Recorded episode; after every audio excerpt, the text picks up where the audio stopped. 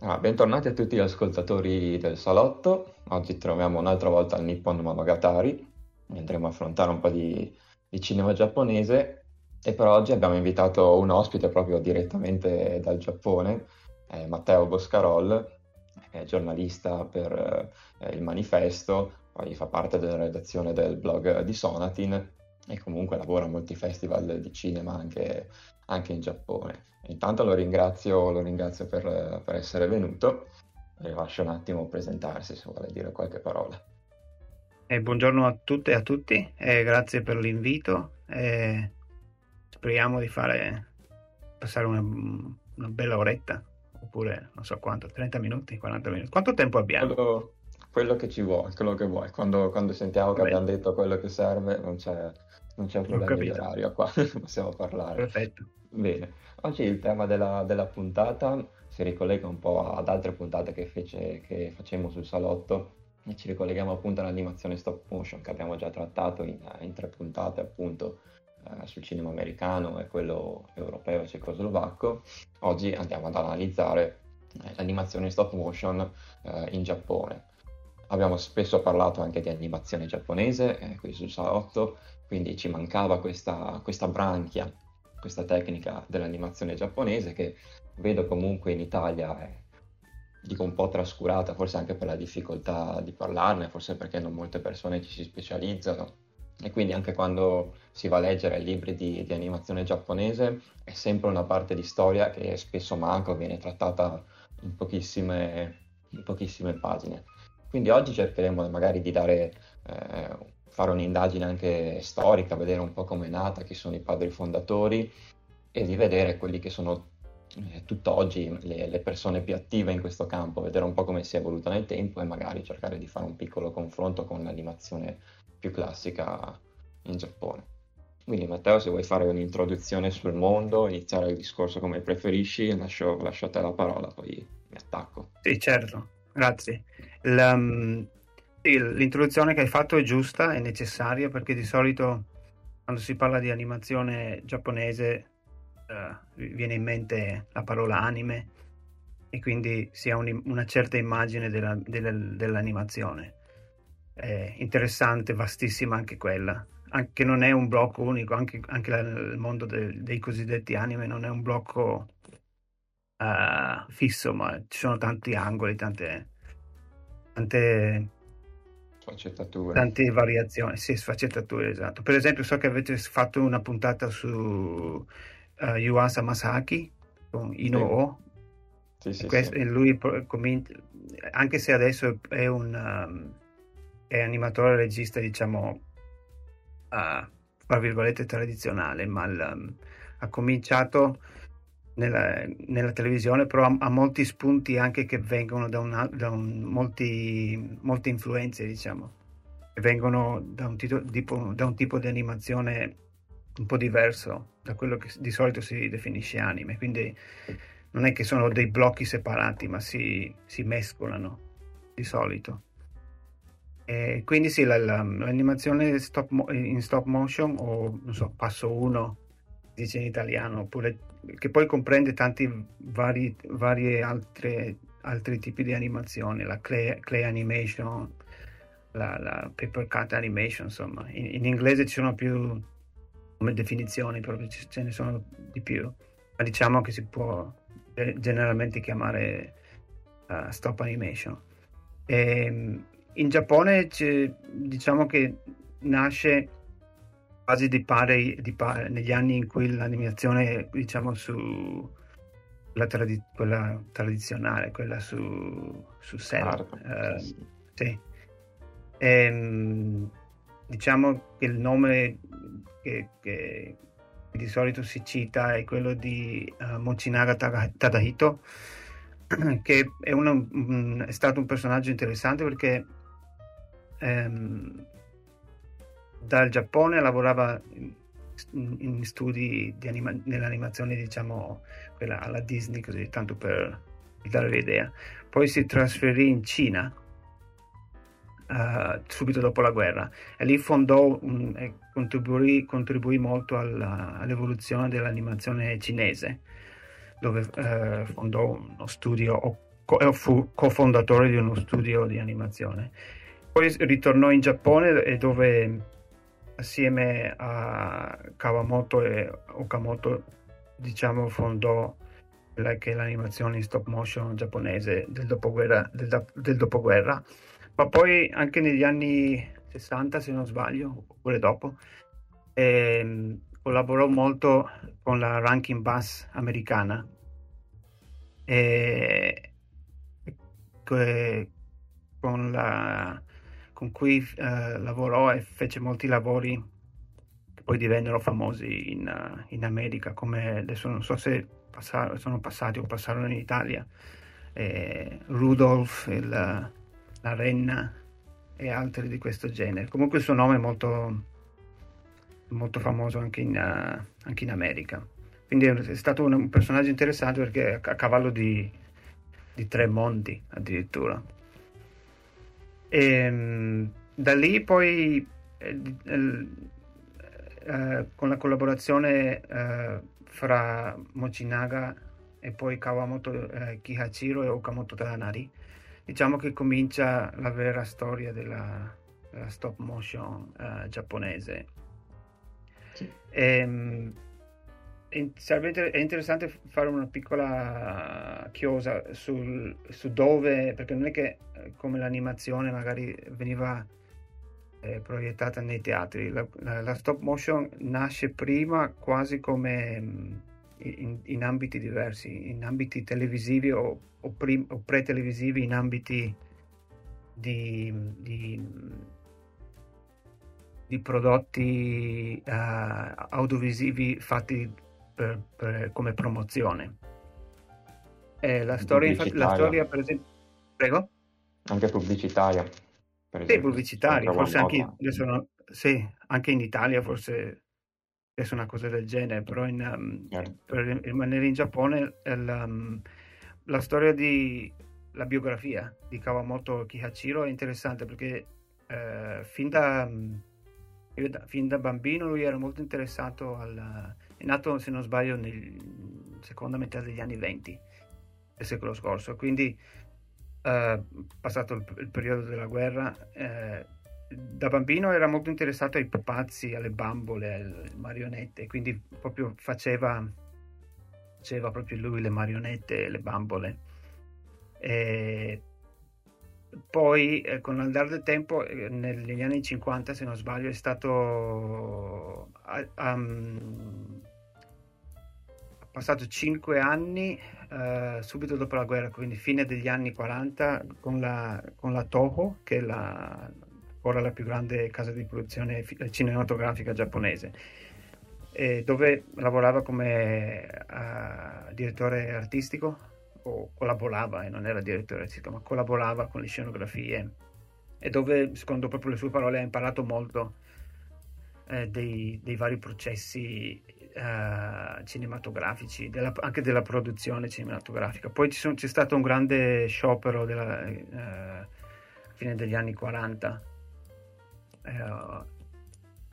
e praticamente sono, chi, coloro che avevano protestato sono stati tutti cacciati e lui si è ritrovato diciamo, diciamo, per strada. Però poi ha fatto valere la sua esperienza eh, che aveva fatto con la, con la, casa di produzione e, e quindi uh, nasce diciamo questi due, questi, due, questi due elementi quello cinematografico e quello eh, della passione proprio per la materialità delle, dei pupazzi e delle bambole, che va legata anche alla, um, alla festa delle bambine che, si, che, c'è in Giappone ogni anno, dove si, si espongono eh, delle bambole, o delle, sì, delle bambole, eh, se non sbaglio il 3 marzo, non vorrei dire una, una castronata, mi sembra sia il 3 marzo vengono esposte le bambole eh, in, per celebrare le bambine. E quindi c'è tutta una, una cultura un, una pratica di tradizioni che gioca e si muove e che usa le bambole, come anche, non so se conosci il, la, il teatro Bunraku. Infatti, arrivare proprio lì erano dei punti, secondo me, sì. quando ho guardato tutti, tutto il cinema eh, di Kawamoto, sì. eh, da leggere molta della sua, della sua opera in, sì. in, in, quel campo, perché comunque vedendo le bambole, forse uno di quello che mi ha stupito di più a livello di, anche di creazione artistica, eh, delle bambole riprodotte, eh, ricordano molto quel tipo, quel tipo di, di, di teatro non solo quello, c'è altri, anche altri aspetti, poi magari ne parliamo, che riprende dal teatro. E proprio parlando adesso proprio di costruzione fisica delle bambole, esatto. anche a livello uh, di, vesti- di, vestiario, ma anche a livello di mh, facciale. I no? movimenti anche, sì. Esatto, sì, sì. a livello facciale sono proprio i tratti, tratti, fondamentali. Nel teatro giapponese non ci sono mai maschere, almeno in quello classico, eh, maschere troppo, troppo elaborate si andava esatto, a sì, segnare sì. appunto de- de- i tratti principali, la bocca, gli occhi, le sopracciglia, in modo che rappresentassero un, un determinato tipo di, di, stato d'animo o di caratterialità del personaggio. E questo lo ritroviamo appunto anche, anche nelle sue bambole. Poi magari esatto, prendendo sì. ne parliamo, ne parliamo meglio. Sì, quindi diciamo che la sua passione per le bambole, per, per la creazione di bambole e pupazzi, diciamo pupazzi forse meglio, eh, quindi poi eh, lasciata la, la, casa di produzione di Toho, la casa cinematografica, eh, comincia a fare foto, viene contattato per, fare fo- eh, per far fare delle foto dei suoi pupazzi. Eh, realizzò anche dei pupazzi di, di famose star americane come, se non sbaglio, Marilyn Monroe o Hepburn. Mm e insomma si guadagnava da vivere con questo. Poi furono stampati dei libri anche de, con le foto suoi, delle sue, delle sue creazioni, delle sue bambole. Parliamo ancora di bambole, non di, di, di, di lavoro in movimento. Certo. Poi da lì il passaggio arriva eh, nei primi anni 50 quando eh, eh, stava per arrivare oh, la televisione che, che, poi ha portato eh, uno, spazi nuovi da riempire in qualche modo. E, ehm, una, una, delle sue creazioni più, popolari nei primi anni 50 era una serie di pupazzi con la testa di birra, del boccale di birra, per, la, per una delle aziende di birre giapponesi. E poi da questo eh, era, erano praticamente delle pubblicità. Le fotografie di pupazzi per usare in pubblicità in poster diciamo poi da lì nel 1952 nasce il primo, quello che è considerato il primo lavoro di stop motion eh, giapponese che appunto riproduce eh, dà movimento a questi pupazzi della birra che è un, um, un lavoro per non, non, forse non per la televisione ancora ma era un, sempre una, um, una, un CM come lo dicono una, una pubblicità da proiettare nei teatri, ma questo è considerato il primo, il primo lavoro eh, il primo lavoro di stop motion eh, giapponese.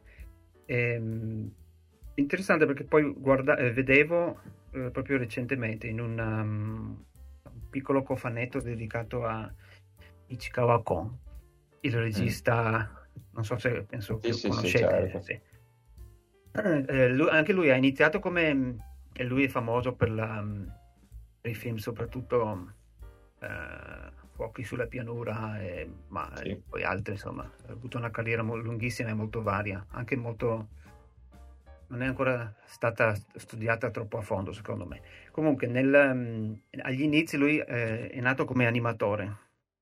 Eh, il primo film, il primo corto animato, proprio animato stile Disney nel 1936 è proprio un'animazione co- quasi copiata da Disney. Poi però nel 46, se non sbaglio, ha fatto, eh, sono andato a riguardarlo oggi, un, um, un, lavoro che pensavo fosse in stop motion e quindi uh, mi sono detto, guarda che magari è proprio lui il primo che ha fatto. Invece era un... Um, un lavoro eh, dove lui ha filmato le, le marionette de, eh, mosse da fili, ma non è stop motion. Non so se...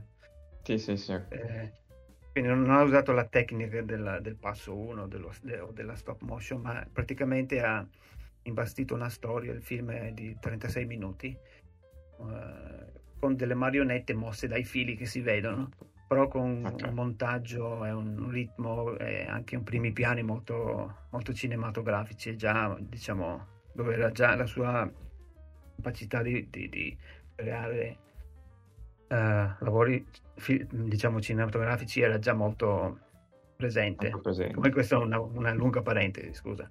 Ehm, quindi pensavo, eh, io pensavo che questo fosse il primo, ma in realtà è proprio come, eh, eh, come si dice, è il, um, questo lavoro del 1952, questo- questa pubblicità eh, che fu, se non sbaglio, proiettata al cinema nel 1952 e questo è, è la prima... Il punto di primo lavoro in insomma, stop de- motion. della storia della stop motion. Sì, sì. È interessante perché eh, uno che sia eh, è interessante perché si tratta di una- pubblicità eh, pagata, prodotta naturalmente dalla compagnia della birra. Questo è interessante perché ci dice molto anche di, di quella che, che sarà tutta la storia della stop motion, che, perché siccome è un'arte difficile da vendere forse, no? come, Certo. come prodotto mm, come prodotto artistico, diciamo.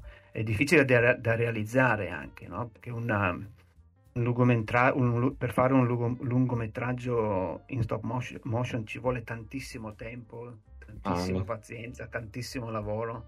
E poi vogliamo anche mettere, eh, usare dei, dei pupazzi di un certo tipo scolpire, anche se, se si vuole scolpirli a mano, poi ci vuole veramente tantissimo tempo. Quindi eh, già dall'inizio si capisce che è un, un tipo di, di arte molto di- di- dove la produzione e la distribuzione sono molto importanti e quindi eh, diciamo gli inizi sono già ti dicono già dove ti di- dicono già, già dove andrà o, dove non andrà anche Diciamo che sono anche Ehm. dei, canali di distribuzione spesso, spesso differenti, magari oggi è più facile vederlo al cinema.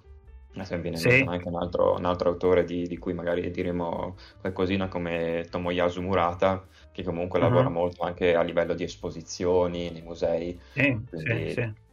Eh, no ma, ma infatti Abbiamo canali molto più vari rispetto a un'animazione Sì. che va direttamente sì. in, in- in- Sì. a un video. diciamo in, in generale eh, eh, sia Kawamoto Kihachiro che Okamoto Tadanari ehm, eh, avevano dei lavori che facevano eh, diciamo per soddisfare le loro pulsioni artistiche poi Certo. avevano un'altra carriera che era più sempre nella stop motion in qualche modo relativa all'animazione che era però eh, che serviva a loro per guadagnare quindi eh, Kawamoto è stato più se, se si va a guardare la, la sua produzione Kawamoto è stato più mm, come posso dire più, ha, ha diviso più nettamente perché tutti, tutti i suoi lavori più famosi sono più non voglio dire cupi però più artisticamente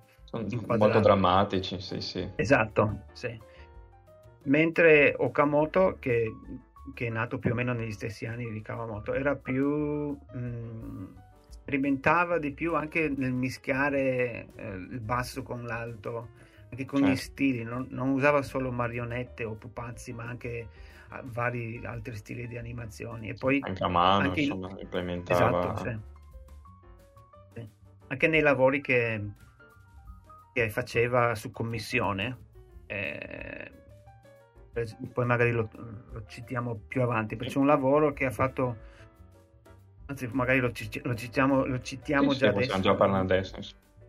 Sì, ehm, c'è un lavoro che si chiama, eh, aspetta se non voglio, non voglio sbagliare il nome, Eh, è stato fatto per un programma della NHK che è la, diciamo la RAI, la Giapponese. RAI giapponese, sì, che ha avuto, che ha ancora in realtà un, un ruolo fondamentale nel mantenere, diciamo, nel, nel- proprio nel pagare, diciamo, se vogliamo essere molto prosaici, nel pagare, nel, nel finanziare questi artisti eh, che lavorano per, per, la, per, il canale diciamo, nazionale giapponese, fanno dei piccoli corti dei, dei, o dei piccoli programmi o de, de, delle piccole promozioni per il, per il, canale NHK in stop motion e che eh, permettono loro di, di um, permettono a questi artisti insomma di farsi conoscere, di mantenere viva la loro passione, ma anche di guadagnare dei soldi, insomma. Chicotan. Sì, sì, Chicotan, Chicotan. È quello, insomma, de- della ragazza che muore. Sì, sì, sì, sì. sì. Ma esatto. ah, sì, è bellissimo quello, è uno dei miei preferiti di quelli che ho fatto. Quindi, sì, eh, quando lui ha fatto...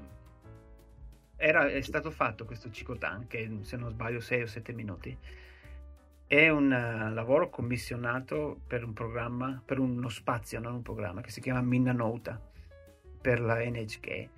Praticamente sono dei minuti dove c'è una canzone, c'è un brano, una canzone e devono fare dei video. Di solito son, è un programma, anzi uno, una, uno spazio che esiste dal 1961, quindi eh, e va ancora avanti fra l'altro, quindi eh, è molto, molto lungo. Ma questo, come dicevi tu, sì, è dove la, senza, ormai abbiamo, abbiamo detto, ma dove la, alla fine la ragazzina muore, però è, ed è fatto per la televisione nazionale, quindi è, in questo senso, diciamo, quando, anche quando lui è, un, è bellissimo, no? So, l'hai visto, no?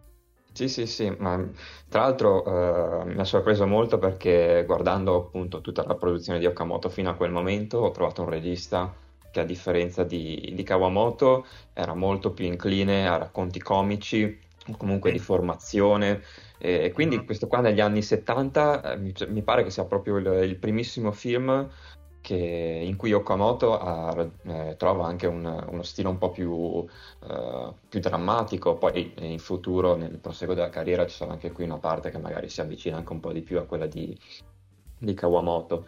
Però questo è stato proprio, proprio, uno shock perché ti parte appunto come eh, un racconto di, di, questo ragazzo che è innamorato appunto di... Si innamora della, della ragazzina esatto. la canzoncina che va avanti. Molta canzoncina.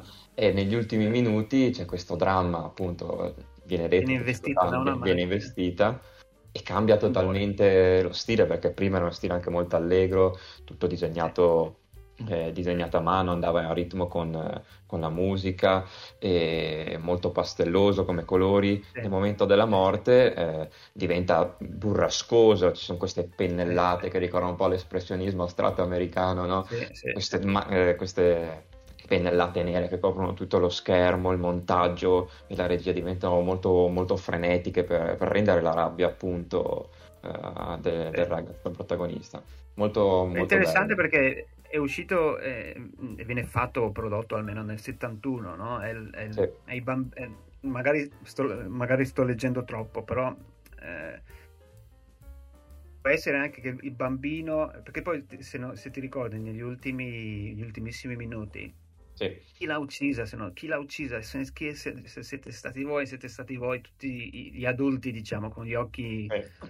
verdi e rossi come il semaforo, quindi sì. potrebbe essere anche una, una uh, un, um, accusare le generazioni passate, no? Perché siamo nel no. 71, quindi... È una cosa che facevano... In fermento. Esatto, ma si ricollega anche in realtà a tutta l'animazione degli anni 60, perché se pensiamo eh. che in quegli anni sono gli anni dei, dei mecha comunque nell'animazione più tradizionale, eh, lì era sempre un rivolgersi, i protagonisti erano sempre ragazzi perché appunto i grandi, la generazione passata veniva sempre vista come quella che ha distrutto il Giappone, mm-hmm. c'era un ribellarsi verso questa, eh, sì. la generazione dei genitori, quindi leggere secondo me anche questo film quel, da quella prospettiva sì, sì. Non, non, si, non, si, sbaglia di tanto. E quindi sì, per, per, secondo me questo, anche se non è in, in stop motion, però ehm, esemplifica molto bene la differenza almeno superficiale, fra, i, fra l'approccio più totale e anche molto variegato no? di Okamoto. Sì. Negli stili e neanche nel, nel, nelle tonalità. E quello di Kawamoto che è un po' più, forse, fa sempre fra virgolette, classico, eh, più, anche più legato al, al, al, a leggende, tradizioni sì. giapponesi e stili, anche proprio lo stile viene fuori, no? Lo stile Certo. La, la, l'estetica, diciamo, della, eh, adesso in questo discorso giapponese. andiamo proprio a, a, sviscerare un po' le opere di Kawamoto. Mm-hmm. E quindi sì, um, diciamo che non so, non so, se sono, secondo te sono reperibili anche in, in qualche maniera. Allora, I lavori di, di Okamoto e Kawamoto li si trovano praticamente tutti su YouTube, a meno di, okay. Di Kawamoto tutto su YouTube e Okamoto mm-hmm. anche su archive.org, insomma, quindi sono lavori abbastanza trovabili. Perché nel, mille, nel, nel, nel 2017 c'è stata una, una retrospettiva speciale alla, mm-hmm. alla come si chiama? Il National Archive al, di, di, di, Tokyo. Ok. E dove hanno rimasterizzato le opere più importanti dei due. Poi eh, negli anni successivi hanno uh, fatto uscire un cofanetto in, in uh, Blu-ray. Magnifico. Uh, con le opere dei due. Che è molto interessante perché poi hanno anche, ci sono anche gli El Conte, i, dice il,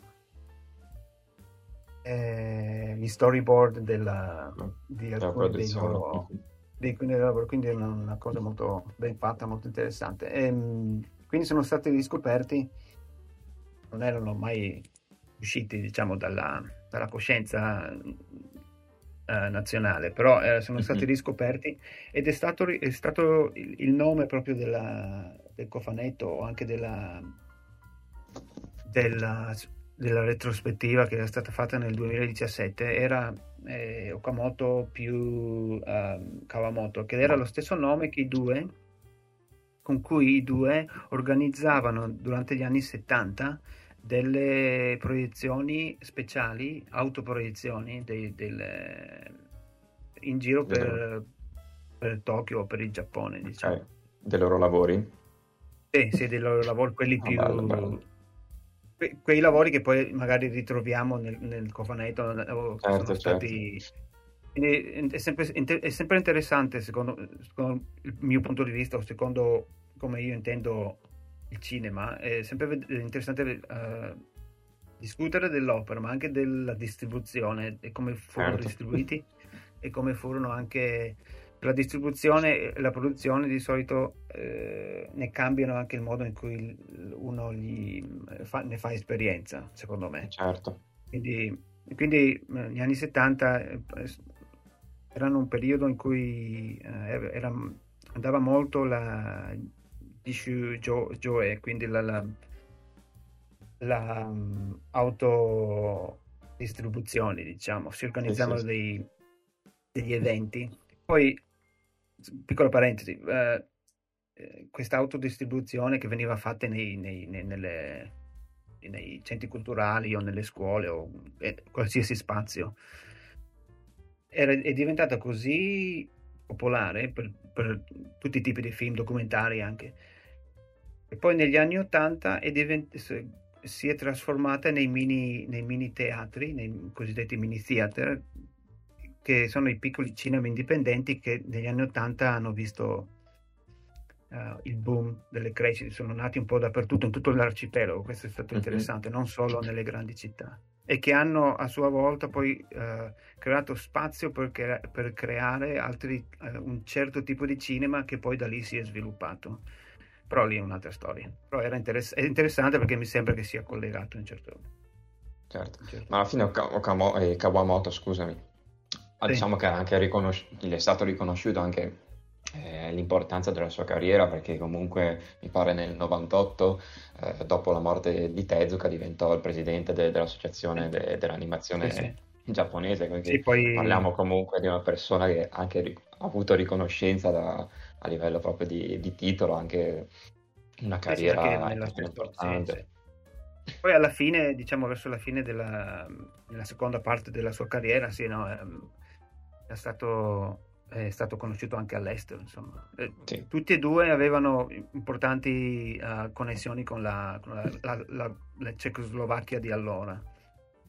E Kawamoto eh, ci ste, eh, penso è stato qualche sì. anno proprio a Praga a studiare. Sì, Sì, sì, studiava con, uh, nel 1963 con Trinca, se non sbaglio, si chiama. Mm-hmm. il grande autore di stop motion uh, slovacco del tempo. È una cosa che comunque anche un po' di europeo si trova nella, nell'animazione di, di Kawamoto perché diciamo si può dividere quasi in due parti la, la sua produzione, c'è quella appunto più legata al, al, teatro giapponese e poi c'è una parte che è più vicina magari a, un'animazione europea, mi vengono in mente Anthropo, Cynical Farce o eh, certo. The Trip, comunque sì. sono... Eh, o anche poi fece un adattamento della Bella Addormentata sono tutte opere in cui si va anche a riprendere una dimensione europea sia a livello di, uh, di tratti, proprio a livello mm. di, uh, fisico, no? molto più vicino all'animazione europea che a una, eh. una giapponese e anche i temi eh, sono quelli perché comunque in Anthropo Cynical Farce eh, si va a toccare temi quasi quasi kafkiani molto spesso si trova anche il francese nei suoi film come lingua, come appunto eh, in questo, ma anche appunto dicevamo eh, a Poets Life, anche qui molto kafkiano, non, non, a caso è sceneggiato da, da Kobo Abe, ah, che per chi non lo sapesse è colui che ha scritto i, i, film più famosi per esempio di, di, di Deshikara. Quindi anche lì, insomma, questi temi kafkiani li ritroviamo spesso nelle sue, nelle sue opere, poi come abbiamo detto ha fatto anche un adattamento della Bella Addormentata e molto anche, particolare. Anche nel, um, nel 1973 ha fatto The Trip. Sì, che... altro film spettacolare. Comunque, sai, non è mai non sono, non sono, mai compartimenti, no? Questo certo. film e, e sono sempre, specialmente negli anni, fine anni 60, prim, eh, durante tutti gli anni 70, era, era tutto in Giappone, era, era, in qualche maniera è molto aperto alle influenze esterne, sì, anche interne di altre arti sì. non so, le, le, musiche, le musiche, le arti performative, il butto, era tutto un, um, un um, trasferire di influenze e così anche dall'estero quando era possibile. E quindi e questo no, quindi per eh, a, no, grandi linee le, le due, i due personaggi diciamo principali e vuoi che magari parliamo di qualche loro opera? Sì, ma tra, appunto parlare rapidamente magari di, adesso sì. parliamo di, di Kawamoto, magari eh, appunto di come magari sviluppa uh, questa tecnica che dicevamo prima del, del teatro giapponese. Uh, già dal primissimo film che è Breaking of uh, Branches is Forbidden, che è appunto questa storia de, di, di, questi due monaci, cioè il, cap, il, il, capo monaco e poi il suo, il suo servitore, e il servitore era messo appunto a a controllare ne... l'albero, l'albero sacro. Uh-huh. Arrivano questi due personaggi che vogliono infiltrarsi e, eh. e alla fine staccano, staccano, un ramo dell'albero. Diciamo che eh. sia in questo film che è il primissimo, poi mm, i suoi film anche più belli come The Demon o Toshiji Tempo, che probabilmente è il suo, il suo capolavoro. Uh-huh. Troviamo appunto come eh, i movimenti di, di, queste, di, queste, bambole ricordano proprio il, il il bunraku, nel senso che sono, sì, sì. non sono movimenti eh, fluidi, ma, ma volutamente sono proprio i movimenti che esistono nel teatro, quindi molto, eh, molto, molto espressivi, diciamo prima che le maschere sono quelle, molto spesso comunque tutti questi film sono supportati o da, dagli strumenti che erano quelli del teatro giapponese, quindi il biwa, che è, per chi non lo sapesse, diciamo una chitarra a tre corde eh, uh-huh. giapponese, o anche i tamburi di, di quel tipo di, sì. di teatro. E, e, anche il modo in cui, cioè, soprattutto in Kawamoto, c'è spesso magari un, uno scontro interessante tra il, tra il, tridimensionale delle bambole e il bidimensionale de, degli sfondi. Degli sfondi, esatto. Sì, che sì, ricorda sì, molto anche il diorama, il diorama giapponesi, no? Sì, sì, sì. In questo, infatti perché qualcuno diceva che per esempio il, suo, il primo film no? che. Breaking of Branches is Forbidden che, la, che è molto è tutto, sembra, sembra, tutto molto giapponese ma poi le, le espressioni dei visi però erano, sono stati molto influenzati dal modo di fare eh, stop animation in Cecoslovacchia del, al uh-huh. tempo quindi vedi che c'è sempre così almeno certo. qualche critico diceva poi invece quando si sposta quando realizza il, de- eh, il demone e poi la, le altre opere, sì. diventa più con quello, segue più quello di cui parlavi tu, i movimenti sono più astratti quasi. Anche quasi danzano della... come nel teatro proprio. Eh, eh. Anche i, i, fondali sembrano quasi sì. spostarsi nei fondali, come sai come si spostano gli attori del teatro no, del esatto, teatro Kabuki, sì, che, che, quasi se, sembra quasi che lievito, lievitino. Quindi c'è, esteticamente c'è, c'è molto, molto, ci sono molte connessioni, diciamo. C'è anche molta tradizione. Nelle opere, nelle opere, che ho visto io, poi certo. magari ce ne sono altre che, che poi magari sono state scelte proprio delle, alcune perché sono di un certo tipo. Sì, sì, magari sì. poi bisogna bisognerebbe poi vederle tutte.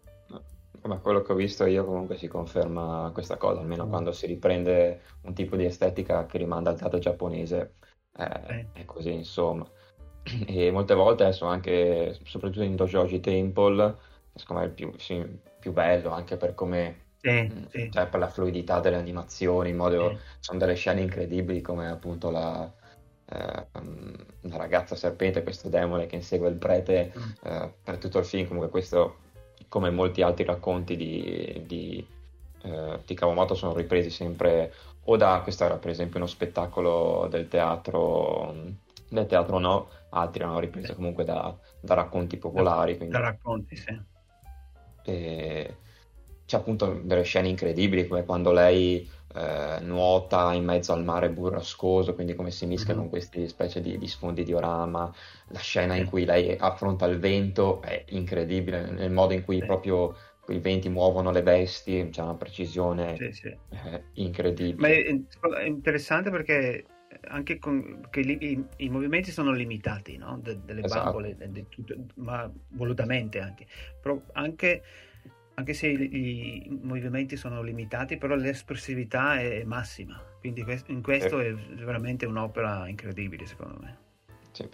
E Kawamoto, anche come in realtà Okamoto, in certi momenti eh, sembra anche riprendere un po' la stampa giapponese. Ci sono delle inquadrature dall'alto, mo- molte volte a inizio film, che sono disegnate, che hanno proprio lo stesso, la stessa, ma anche in Totoji Temple, cioè la scena in cui arrivano al tempio in cui si muovono le marionette, poi la, la telecamera un po' si alza, c'è un'inquadratura dall'alto, sembra proprio ripresa da, da una stampa giapponese, quindi anche a livello di, sì, sì, sì. Mm, immagine. Sì, ha come referente, uno... come referente la, la, l'arte, diciamo, classica giapponese, sì.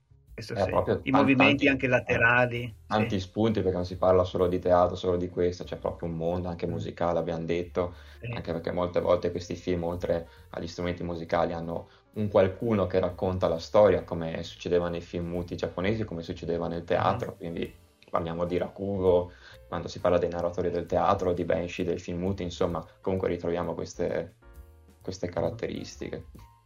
E anche in Okamoto, comunque, quando uh, fa questi film che riprendono il teatro giapponese, si possono fare discorsi molto simili a Kawamoto, ecco. Sì.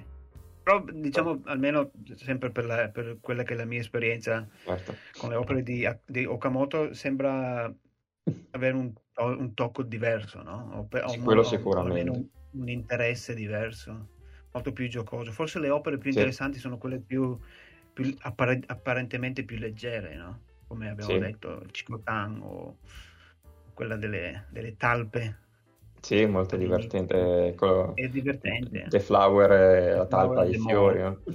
C'è sempre questo tema anche un po' de- delle invenzioni, soprattutto nella sua prima parte di carriera, con questi scienziati. Molto bello anche quello. È uno dei, dei film che mi, ha, che mi ha sorpreso di più di, di Okamoto è The Strong Bridge. E che mh, mm, secondo me anche qui arriva è un racconto di dieci minuti in cui appunto c'è questo, questo uomo che, che trova una, una, donna fantasma che gli porge un bambino e scompare mm-hmm. misteriosamente. E cinque minuti del film sono praticamente uh, lui fermo sul ponte che l'atmosfera diventa sempre più cupa, lui pensa a cosa fare, se gettare via il bambino, se tenerlo, e con queste inquadrature sul suo viso, con il sudore che scende dalla bambola, penso che anche qui abbia, eh, Okamoto abbia tocca, toccato dei, eh, delle vette di, di, tensione registica, in realtà stando quasi tutto fermo perché ovviamente le, le, i pazzi, le, le, bambole non hanno un movimento come anche facciale di, degli attori in vita reale, però nonostante questa, questa fermezza è riuscita a dare un tremore alla scena, una tensione che eh, è sorprendente. Poi c'è anche una caduta ne, negli inferi giapponesi che ricorda mm. molto Jigoku, un grandissimo film sì. horror. Insomma, anche la, la carriera di, di, Okamoto è molto, è molto, più vasta di quella di Kawamoto a livello di numeri di, di opere e anche sì, di, sì. di, stili, quindi è molto da, da, sarebbe ovviamente da fare una puntata solo su di lui, però insomma adesso abbiamo citato un, un, po' di cose, ovviamente tenteremo... È interessante perché è ancora un mondo ancora un, diciamo, sono due opere ancora da, tutte da scoprire, diciamo. Certo. Insomma, altre cose che possiamo citare velocemente, insomma, uno dei suoi ultimi film che è, è una, una, ballata magica, anche qui l'opera si rifà un po' al teatro giapponese che io consiglio molto. E poi appunto mm. magari cose un po' più differenti come le, la parte più, più, più comica della, della, sua prima parte di carriera, ecco.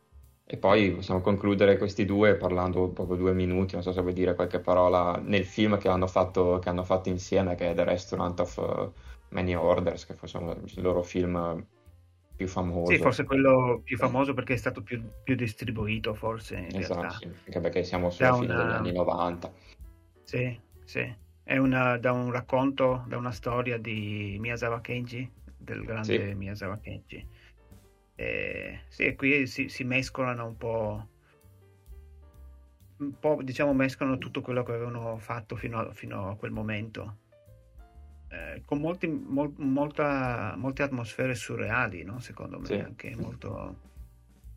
Eh, sì, c'è molto spesso e, anche il surreale nelle, nelle loro opere. Sì, in, in tutti e due, magari da punti sì. di vista diversi, più Esatto. più quasi orrorifici da, par- da parte di Kawamoto, più surreale, più ridicolo. Più giocoso, sì, da parte di Okamoto. Esatto. Mm-hmm. Sì, sì. E qui si, diciamo, si incontrano, diciamo, i due. Eh, è una, un'opera che, sì, interessante, non è fra le mie preferite, però, sì. No, neanche le mie. Fa, fatto tutto. So interessante lo stile, lo stile, grafico, che sì. è tutto a gessetto, sì, no? sì. a livello visivo è molto bello. Poi, secondo me, hanno fatto opere, opere migliori. Però è sicuramente uh-huh. interessante anche questa. Si vede, secondo me, un po' il collegamento con un'animazione quasi più europea che, che giapponese, probabilmente.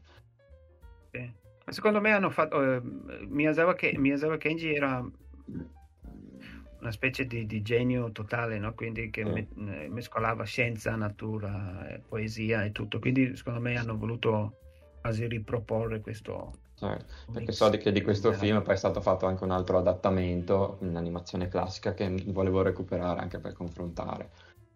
Mm. Però... Adesso magari parliamo un po' de... nell'ultima parte della puntata, de... abbiamo scelto quattro registi un po' tra, tra le nuove... Sì, così a così per sì. capire un po' dove sei arrivata dove... oggi sì. l'animazione sì, stop motion. Hai qualcuno da cui vuoi incominciare? Sì, andrei in ordine quasi cronologico, diciamo. Okay. Sì, sì, Quindi, ehm, ho scelto questi anche perché sono, diciamo, gli artisti le cui opere, opere sono abbastanza visibili eh, online, anche, mm-hmm. anche, in maniera legale. Certo pubblicano anche eh, loro proprio sui loro canali un po' di, sì. e che è, un'altra, che è un'altra è un'evoluzione della, dell'autodistribuzione degli anni 70 se vogliamo no? Del, negli anni 70 si andava in giro a proiettare qui si, non è la stessa cosa però si, si, mette, si mettono le opere online e poi da lì quindi magari prima di, di, di andare sul analizzare il singolo artista. Volevo fare un discorso un po' più generale sulla, certo. di nuovo, sulla distribuzione, sulla produzione, perché è una parte molto importante, secondo me, della, mm, di, di, delle produzioni indipendenti, non solo della stop motion, ma specialmente della stop motion, eh, avviene attraverso i festival. Eh, perché succede che questi giovani, giovani o meno giovani artisti fanno dei, magari lavorano eh, per la NHK, per la rete nazionale, per, per, cui, per, cui, fanno dei lavori o dei video o delle, o delle pubblicità. E poi, eh, questo diciamo per eh, mantenersi, per così dire, però poi fanno dei lavori mh, mm, originali, realizzano dei lavori originali e vengono distribuiti, vengono, vengono presentati ai festival nazionali e internazionali, poi da lì eh, ricevono dei premi e vengono conosciuti e da lì uh, c'è diciamo un concatenamento che dopo magari arrivano altri fondi da altre parti. Quindi è tutto un circolo e magari le aziende lì, ah lui ha vinto un premio lo chiamo per realizzare il video del mio prodotto. Quindi è interessante questo, questo ecosistema diciamo dove va messo anche secondo me la, l'università eh, delle arti di Tokyo, la, la cosiddetta Geidai. Eh, che ha un Molti di quelli che parleremo appunto escono anche da qua. qua. Molti passano, escono, sono in qualche maniera connessi con, con la Geidai, che, è, che è il, il, il, dipartimento di animazione della, dell'Università delle Arti di Tokyo.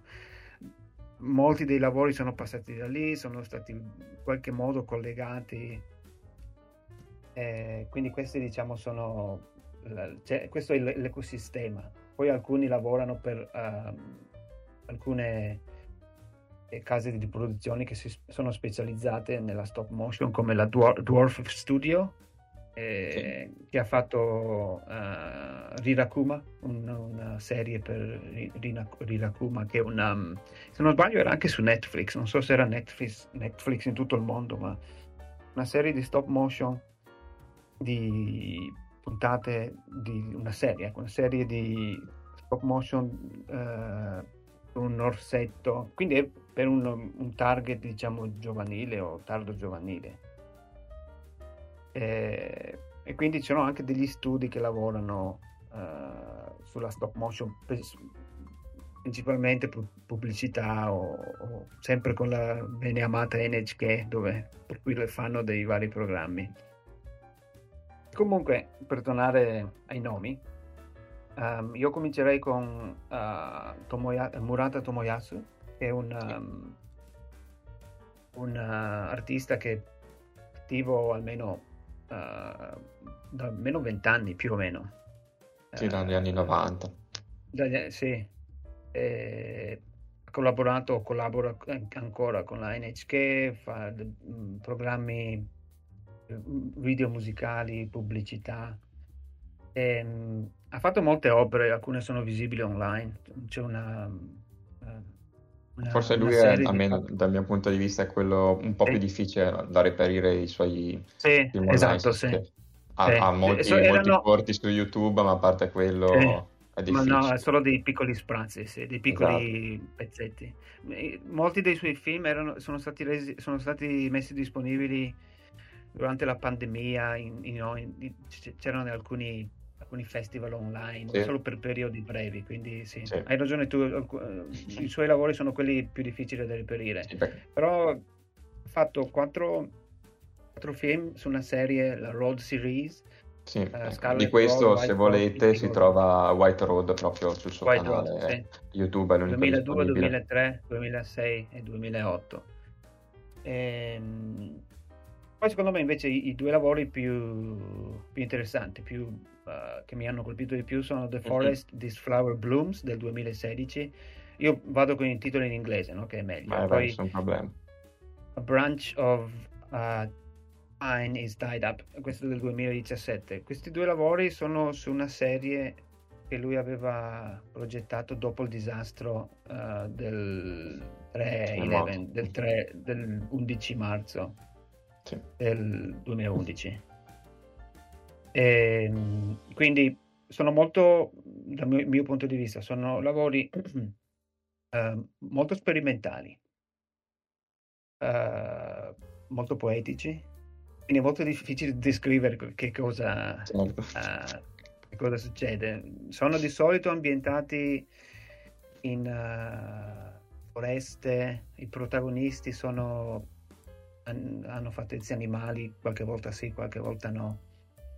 Sono tutte, tutti, almeno gli ultimi due, quelli del 2016 e 17 riflessioni sulla, sulla morte, sul, sul um, superamento del dolore, sulla memoria. Eh, ma sono veramente dei, dei, grandissimi, dei grandissimi lavori, molto espressivi, color, colori sono molto, molto importanti, hanno un, un significato e una, una posizione spe- specifica anche nel, nei suoi lavori. Tu hai avuto occasione di vederne alcuni o no? Ah, io di Murata sono riuscito a vedere solo White Road, è l'unico White Road è di l'unico, tutti quelli sì. di cui parliamo oggi, di cui ho visto Sì. solo un film. Però Sì, insomma, sì. vedendo, vedendo quello comunque mi accodo, perché dicevi appunto, de- soprattutto quest'ultima cosa dei colori. In White Road, per Mm. esempio, anche il colore è molto importante, in questo caso, come dice anche il titolo, è il bianco, perché è tutto ambientato in un paesaggio innevato. E molto spesso appunto eh, la neve diventa talmente luminosa da inghiottire tutte, tutte le altre immagini beh, e lo viene utilizzato poi spesso per cambiare scena questa, eh, questa tecnica. E comunque sì anche qui un- sono film molto, molto poetici. Tra tutti questi nuovi registi di cui parleremo dopo a parte magari Takahide Ori per- che per ovvi motivi è molto cinematografico perché ha fatto un, un lungometraggio e Murata anche nella sua, mm, nella sua accortezza perché comunque ha diretto praticamente solo cortometraggi. È quello che mi è sembrato più, più cinematografico inte- inteso come narratività da, eh, da lungometra- Sì, da sì, sì, lungometraggio. sì, Che anche Sì. appunto questo, questo White Road nonostante sia molto poetico eh, abbia anche una narrazione un po' frammentaria molto eh, onirica quasi, Mm. però ha appunto questa, questa grande capacità di, di narrare una storia, eh, ma Mm. molto sorpreso. Mi piacerebbe vedere più di, eh, di Murata, magari se mi capiterà in futuro Sono, poter... sono costrui- sono costruiti molto bene, anche se non hanno un, un significato, diciamo Certo. così, subito molto- comprensibile, ecco. eh, però anche- la costruzione è molto, molto, molto complessa ma è ben fatta. Sì. Si rimane soddisfatti, diciamo, anche se alla fine il significato non è uno, è semplice, però si- eh, colpiscono Certo. molto. Però appunto anche per dicevamo prima questa sua carriera anche a livello museale perché ha fatto delle, delle installazioni che esulano anche da- dall'animazione, proprio installazioni Sì. artistiche. Lo, lo si ritrova poi anche secondo me un po' in, eh, quando si va a vedere in questo caso White Road, ma suppongo anche gli altri film a questo punto. Mm. Eh, c'è, c'è proprio anche un- una costruzione sia degli ambienti che disegna, Sì. sia che... Una cura, sul- una cura per i proprio un materiali usati. esatto, un'atmosfera La che mater- può ricordare anche um, le, installazioni, ecco. Sì, sì, sì, ma c'è una cura quasi per, per i- per i visi, per le maschere, per i volti delle persone, per- molto, che, che sembrano molto quasi studi antropologici, anche se non, non lo sono.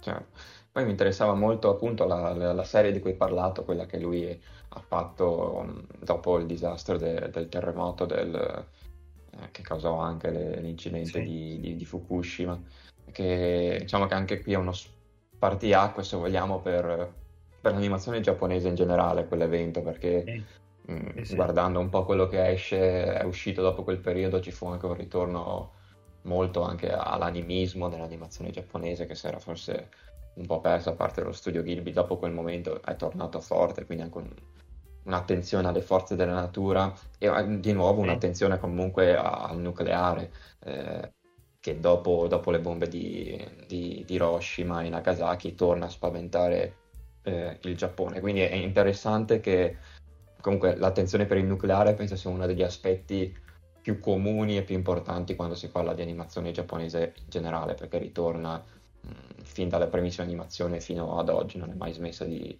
di venire rappresentata. Quindi è interessante tutto che... No, no, vai avanti. proprio due secondi. Eh, è interessante che anche in stop motion ci sia qualcuno che l'abbia portata, portata su schermo. Secondo me questo è uno dei collegamenti che si può fare con l'animazione classica, quindi un'attenzione da parte di Murata da, da questo punto di vista intrigante, come volendo la si può estendere anche a Takahide Mori col suo Junkhead, magari poi ne parliamo, che non- magari non parla proprio di, di quel in senso preciso di, di esplosione atomica, però comunque eh, si setta in un mondo che si- magari ricorda anche un post-apocalittico, ecco, ma quello ne parliamo tra un pochino. Sì. Quindi è interessante come Murata da questo punto di vista abbia un'attenzione che è molto, molto connessa all'animazione giapponese in generale.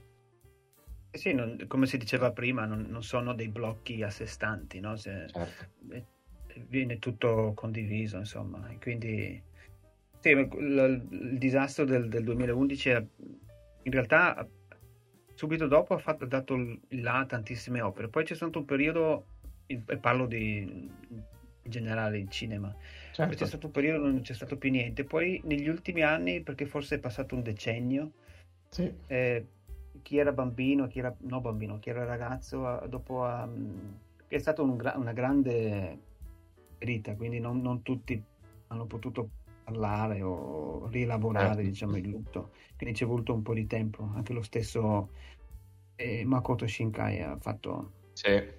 Il suo, il suo ultimo- l'ultimo lavoro, è, è, diciamo, è una, una riflessione sul, sul lutto, sul disastro del, Sì, sì. del 2011. Va bene, possiamo se vuoi andare al, a- dare al Scegli prossimo. tu tranquillamente, vai vai. Quindi per cambiare un po' il gen- non il genere, ma il tipo di, di stop motion, possiamo eh, spostar- spos- spostarci a parlare di Misato Tomoki, che è un, um, Sì. Lui è un um, laureato all'Università di- d'Arte di Musashino, sempre a Tokyo. Ehm, diciamo è famoso per, i, per tre lavori, tutti e tre sono disponibili sul suo canale YouTube. Sì. Eh, il primo del 2016 si chiama Look at Me Only, Sì. eh, poi 2017 questo fatto eh, sempre, se non sbaglio, assieme al- all'Università delle Arti di Tokyo, si chiama Sì, Candy sì. Zip. E poi l'ultimo, forse il più, il più interessante, Sì. è My Little Goat Sì. eh, che forse un po' di anni fa, non mi ricordo, non ho, non ho scritto l'anno, ma penso due o tre anni fa. Sì, mi pare eh, sia questi sono- 2018-2019. 18, sì. Questi secondo me sono più fruibili, eh, sono meno simbolici, meno astratti, più lineari, anche se poi sono costruiti in maniera molto interessante. Per esempio, Look, at Me Only del 2016 eh, parla delle relazioni, come le relazioni interpersonali sono filtrate, distorte dalle nuove tecnologie, in questo caso il telefonino. Sì. Eh, non dico di più perché non voglio eh, Rovinare la sorpresa. Sì, sì. Sono una coppia che va in un ristorante, se non sbaglio, un caffè, Sì. eh, trasforma quasi in un film, in un breve film horror. Eh, sì. Mm. Bello perché è anche particolare perché è quasi tutto ripreso in soggettiva eh, del Esatto. personaggio protagonista, che è una cosa abbastanza particolare, non l'ho vista molto nella stop Mhm. motion. Mhm. Sì, questo è interessante. Poi c'è Candy Zip del 2017, dove si... un po' è una presa in giro dell'ambiente lavorativo di un'azienda, dell'ambiente lavorativo di un'azienda giapponese, dei vari, ah, come si può, posso dire, dei vari ehm, Rapporti... i rapporti, sì, i rapporti you know, di, di potere, ma anche di, di- di invidia fra le varie fra le colleghe in questo caso. Eh, forse il più debole fra i tre, il più Sono meno d'accordo. impattante, diciamo, sempre interessante, be- colorato, sì, sì. molto. Poi il migliore secondo me è My Little Goat. Assolutamente sì. Eh, anche qui è un, è un lavoro che ha come, come quasi tutti e tre ha una sorta di sorpresa finale, no? Sì. Ehm, eh, è la classica eh, storiella, fiaba dei, Sì. dei- le caprette in questo caso, le- una famiglia di caprette, arriva il lupo, il lupo cattivo. eh, però il tema sono, non so se, voi, se vogliamo dire il tema o se No, noi qua su- sul, sul salotto siamo spoiler free, quindi se hai voglia di dirlo possiamo dirlo senza problemi. No, eh, magari Come solo il tema, no? Che Sì, sì, il certo. tema è, è quello delicato degli abusi sessuali fam- nella famiglia, Famiglia. all'interno della famiglia. è attraverso, appunto, è, è elaborato attraver- in maniera narrativa attraverso sì. la lente fantastica della stop motion ed è di una favola di una famiglia di, di caprette in, in, una, in, una, foresta. Questo è, sì. è, uno dei più impattanti, se si può dire, uno dei più impattanti corti sì, per il tema, ma anche per come è realizzato. No? È, spaventoso. Perché comunque spaventoso, esatto, esatto. La cosa interessante di, di Misato che mi ha colpito a parte che mh, tutti i suoi film c'è appunto un tema sociale, abbiamo parlato prima dei rapporti, mh, della relazione comunque tra due persone, in ambito poi lavorativo, in questo caso familiare, quindi è sempre un regista molto attento al sociale. Però la cosa interessante è che nonostante forse tra tutti questi nuovi registi di cui stiamo parlando adesso sia quello più bambinesco, non in senso negativo, ma nel senso che comunque uh-huh. le sue opere sono quelle che più si avvicinano secondo me a un un'intesa di animazione più, più per bambini, però in realtà sono sì. molto spaventosi nel messaggio che, sì. che mandano dietro e in certi casi come in My Little Goat anche proprio di, uh, di rappresentazione perché è, è bello forte in, in, alcuni momenti. Negli ultimi, negli ultimi minuti è bello pesante. È una gran fiaba nera insomma. Sì, è, è interessante perché ecco, secondo me rispetto a, diciamo, all'animazione giapponese, quella più mainstream, che ha perso uh-huh. tutt'oggi la capacità di parlare, parlare di, di, temi, se non andiamo a scomodare i, grandi registi. Invece, uh-huh. vedendo questa animazione stop motion, c'è sempre dietro, sarà anche per il fatto che è una tecnica più, più complessa da realizzare, quindi nel momento in cui decidi di dedicarti a questo, eh, probabilmente hai anche più intenzione di, di andare a sviscerare determinate tematiche, forse. E, quindi anche si ritrovano in tutte queste. Non ci sono le, le restrizioni forse esatto. economiche di successo. Sì, sì. E poi la Misata è interessante perché tra tutti quelli di cui parliamo è forse l'unico che, resi- che utilizza queste, queste, bambole fatte quasi Pezza, come dei sì. gomitoli di lana. Sì. Forse c'è qualcosina in, in Okamoto. Uh-huh qualche corto che utilizza questa tecnica, però ecco, rispetto agli altri ecco, si, si, differenzia anche da questo punto di vista. È il meno, una, brutta, una brutta espressione, ma è il meno artistico nella re- realizzazione del... Diciamo forse è il meno, meno... meno... sofisticato, forse. Sì, diciamo che... che è sbagliato, mh, mm, però no.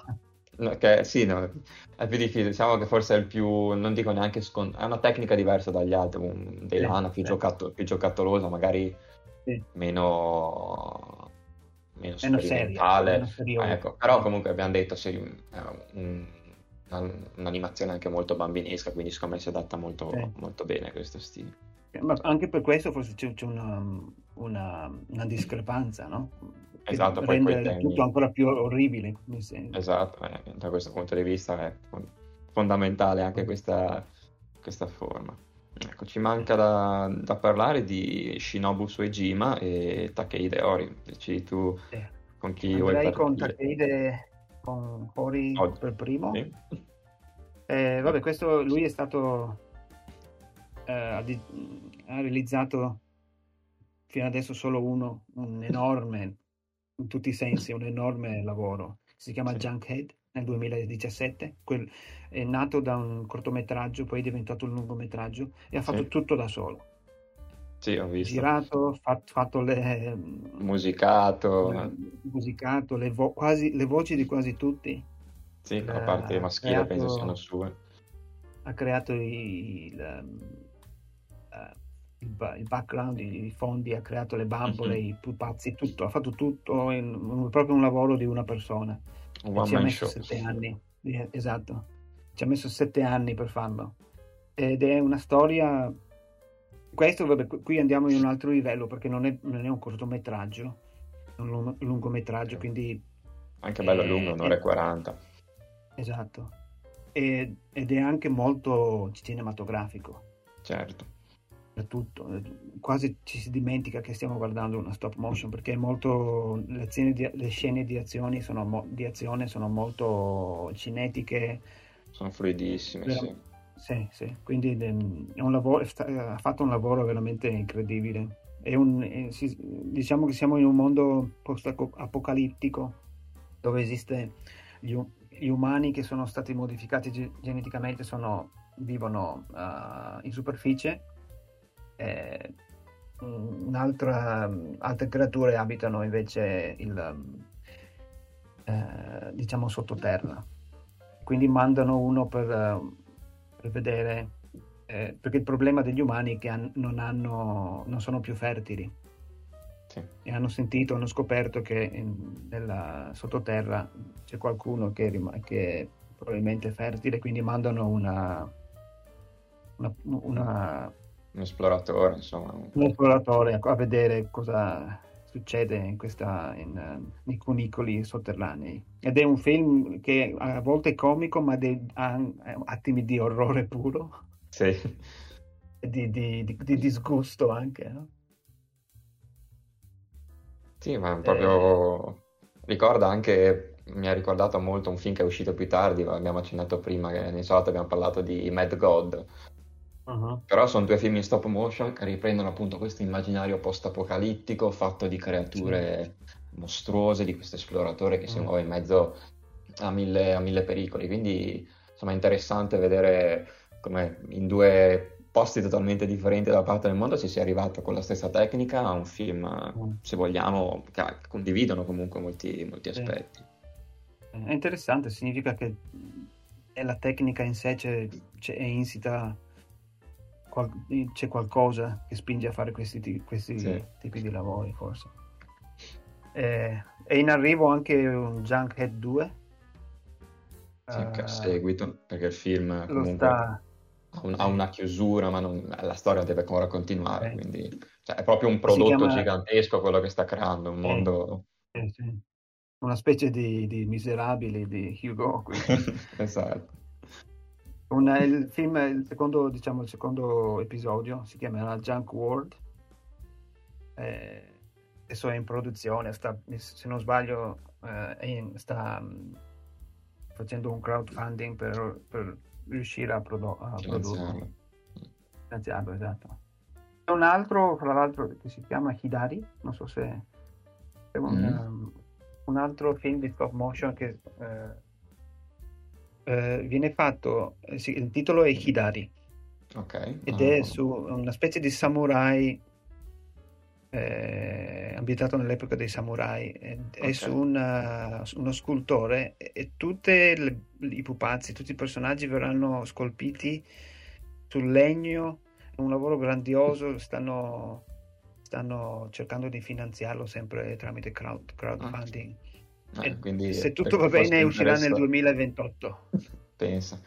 Ah, perché per chi piace l'animazione in stop motion, allora abbiamo dato anche due progetti che potete, eh, nel caso, finanziare. finanziare. finanziare sì. eh, Junkhead è anche in, interessante perché dicevi prima che aveva anche una regia molto frenetica, mi ha ricordato anche, richiama proprio un immaginario anche di un, di un cinema live action in questo caso, eh, che uh-huh. in Giappone negli anni 90, i primissimi 2000 fino 80 c'è stato un gran periodo del, uh, del punk, del post-apocalittico, con grandissimi nomi, tra cui Ishii, Tsukamoto ovviamente, uh-huh. e mi ha ricordato in, in, molti momenti quel tipo di regia super frenetica anche nelle scene d'azione che, che c'erano c'era in quei film.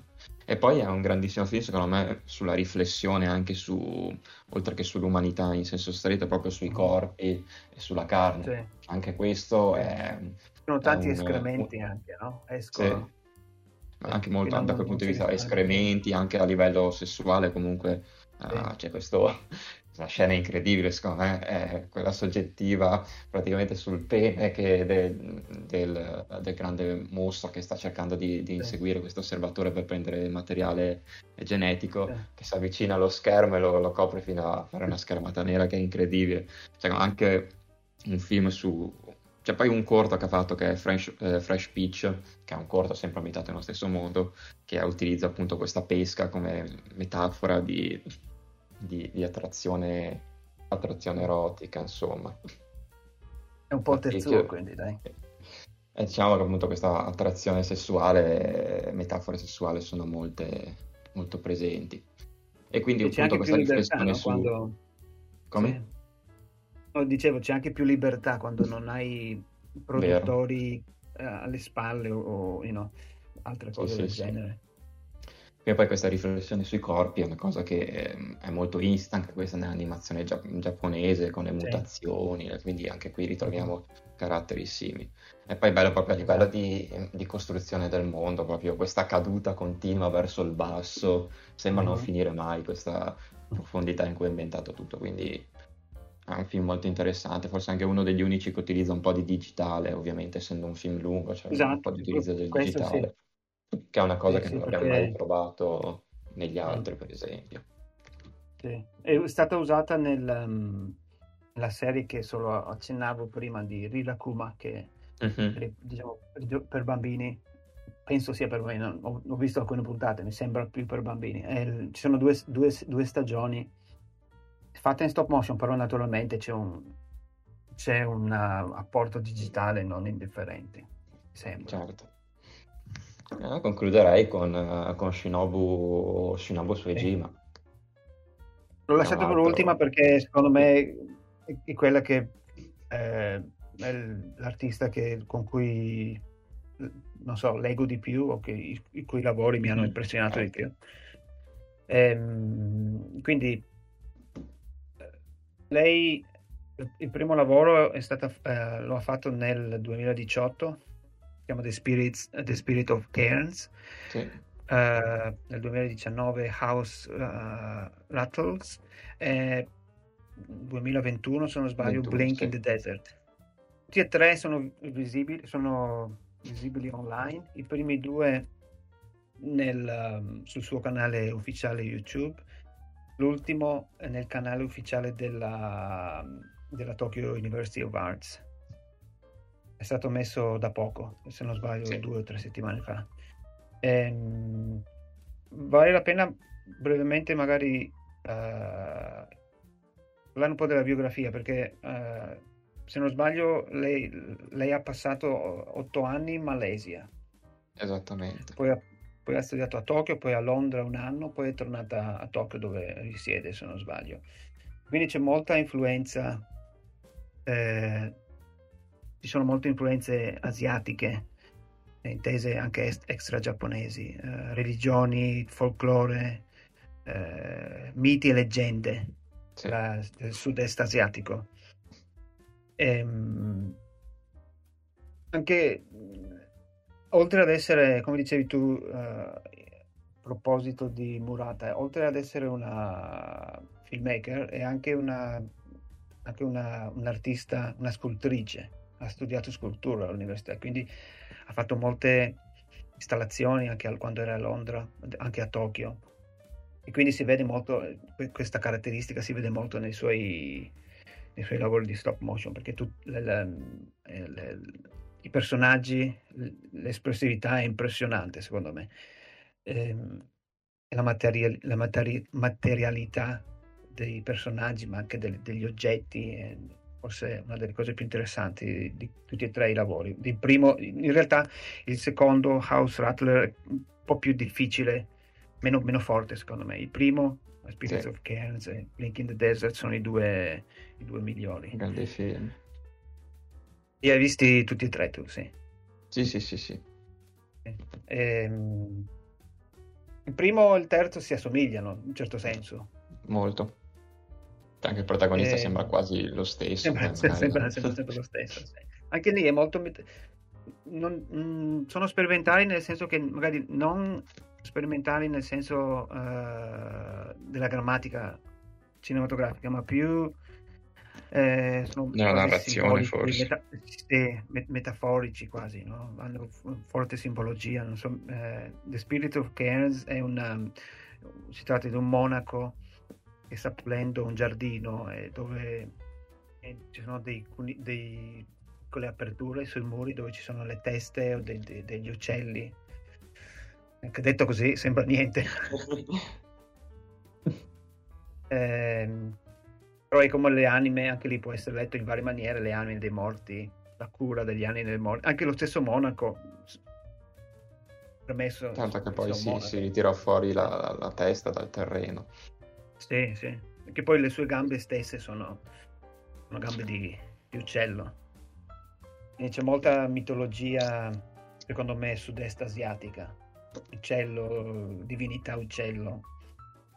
Sì, sì. Ehm, la cosa interessante, se gli ascoltatori o chi, chi vuole va nel, nella homepage della, dell'artista, ci sono tutti, ci sono un sacco di fotografie, del, uh, fotografie anche del, le, dei pupazzi, che, che, che, sono tanto interessanti quanto il film stesso. Gli, eh, tutti gli sketch, il, il, il, lavoro fatto diciamo dietro alla re- realizzazione del film stesso.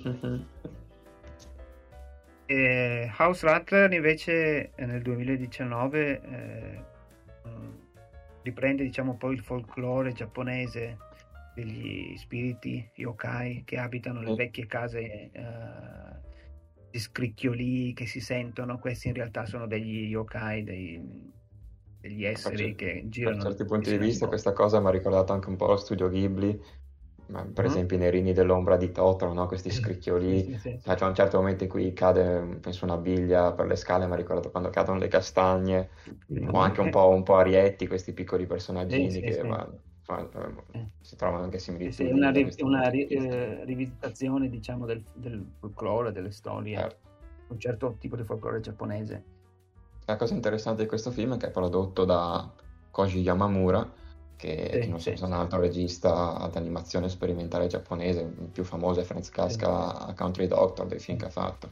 E ha prodotto, penso, qualcosa anche di Misato, se non erro. Sì, Quindi anche a livello di produzione. Lui è, fa parte della Gay Dai il gruppo della Gaydai, ma poi lui sì, ha anche sì, una sì. piccola mh, galleria a Tokyo certo. dove espone delle le opere, ma anche se non sbaglio fa delle piccole proiezioni, o faceva delle piccole proiezioni. Eh, sì.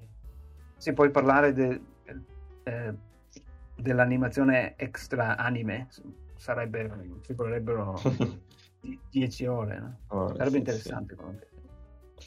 La cosa di House Poi... anche è che cioè, le riprese in stop motion sono poi in realtà inserite in, un, in riprese normale, live action, una cosa che fece anche in un corto sì, sì. molto divertente Okamoto, dove c'erano questi personaggi che si muovevano nella casa e poi entravano nel, nel disegno.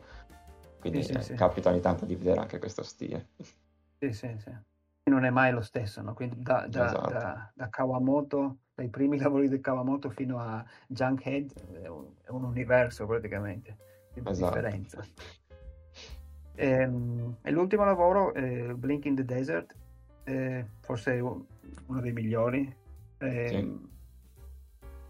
Di nuovo ab- abbiamo un monaco, una monaca, non, non si sa bene, una, un eremita mi sembra nella descrizione ufficiale.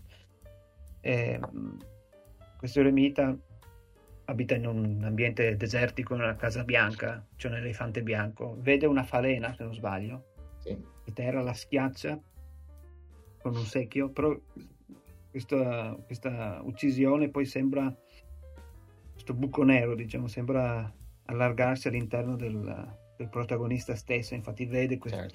le falene nere cominciano a moltiplicarsi, la ricoprono. È, è un lavoro molto interessante perché può essere letto in mille modi, come non so, può, può essere per esempio la colpa o il male che entra dentro, la, la, il, il, rimorso, insomma, ah. ognuno può, poi legge quello che vuole, però è, mi ha colpito molto, insomma, il, il viso, i visi della, dei protagonisti del, dei film di, di Soejima sono molto espressivi. Sì, molto curati, anche, molto belli. Anche se non, praticamente non si muovono, però sono delle mas- quasi delle maschere eh, molto, molto profonde, diciamo.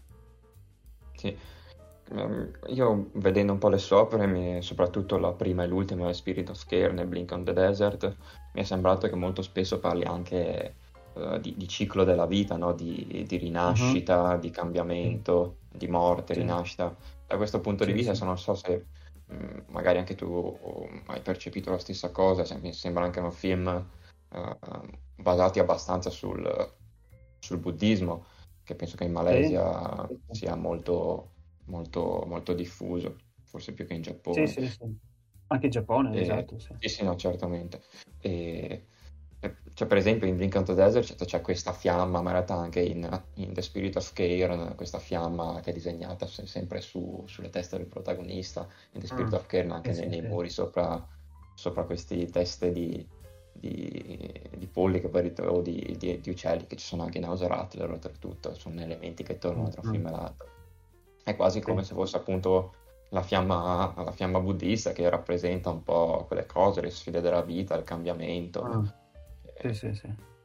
sì c'è un lavoro molto, secondo me, molto spirituale dietro. Sì, di ricerca di simboli spirituali. simboli spirituali. E, e, continuerà anche nei prossimi lavori perché mh, mm, nel prossimo, il prossimo anno, nel 2024, es- usciranno altri due, altri due lavori. Interessante. Uh, uno agli inizi, almeno così uh, ha scritto, uno agli inizi del 2024, um, protagonista è una donna dove gli organi interni vanno all'esterno. Mm. Eh, e invece un altro a fine del, 20, del 24 che è una rielaborazione di un, um, del, una, un mito, una mitologia uh, del popolo, adesso non so se potrei sbagliare, il popolo ha, uh, Hainu, Hainuele uh, di un'isola nell'Indonesia. Okay. Quindi è un lavoro quasi etnografico, antropologico, di studio etnografico che sta facendo. Perché, mh, mm, quindi, secondo me è un artista da seguire, che è interessante Sono vedere d'accordo. dove andrà. Perché, mm, sai, qualche volta vedi no, questo artista ha fatto un bel lavoro, mm, forse si finisce lì.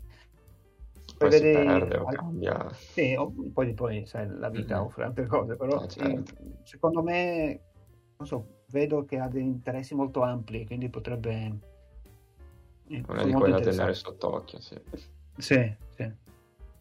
Bene, siamo riusciti anche comunque nel, nel, frattempo in cui parlavamo di tutti questi film a trovare anche dei collegamenti, delle analogie un po' con anche la, l'animazione tradizionale, quindi abbiamo fatto un bel, un bel discorso ampio, abbiamo toccato tante cose. Quindi guarda, se vuoi fare una conclusione o se no semplicemente ti ringrazio per, per la presenza di tutte queste, di queste, notizie, anche al di là dei film, no? tutto quello che c'è dietro, come dicevi prima, era molto, molto importante quasi quanto i film quando parliamo di stop motion.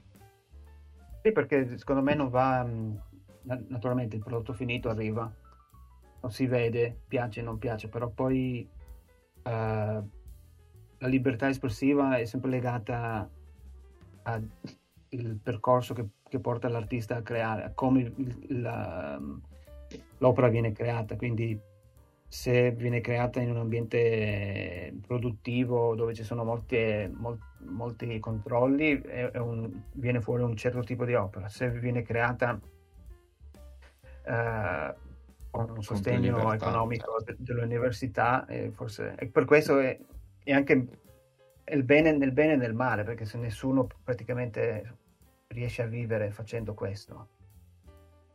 Certo. Però dall'altro lato eh, garantisce forse più libertà.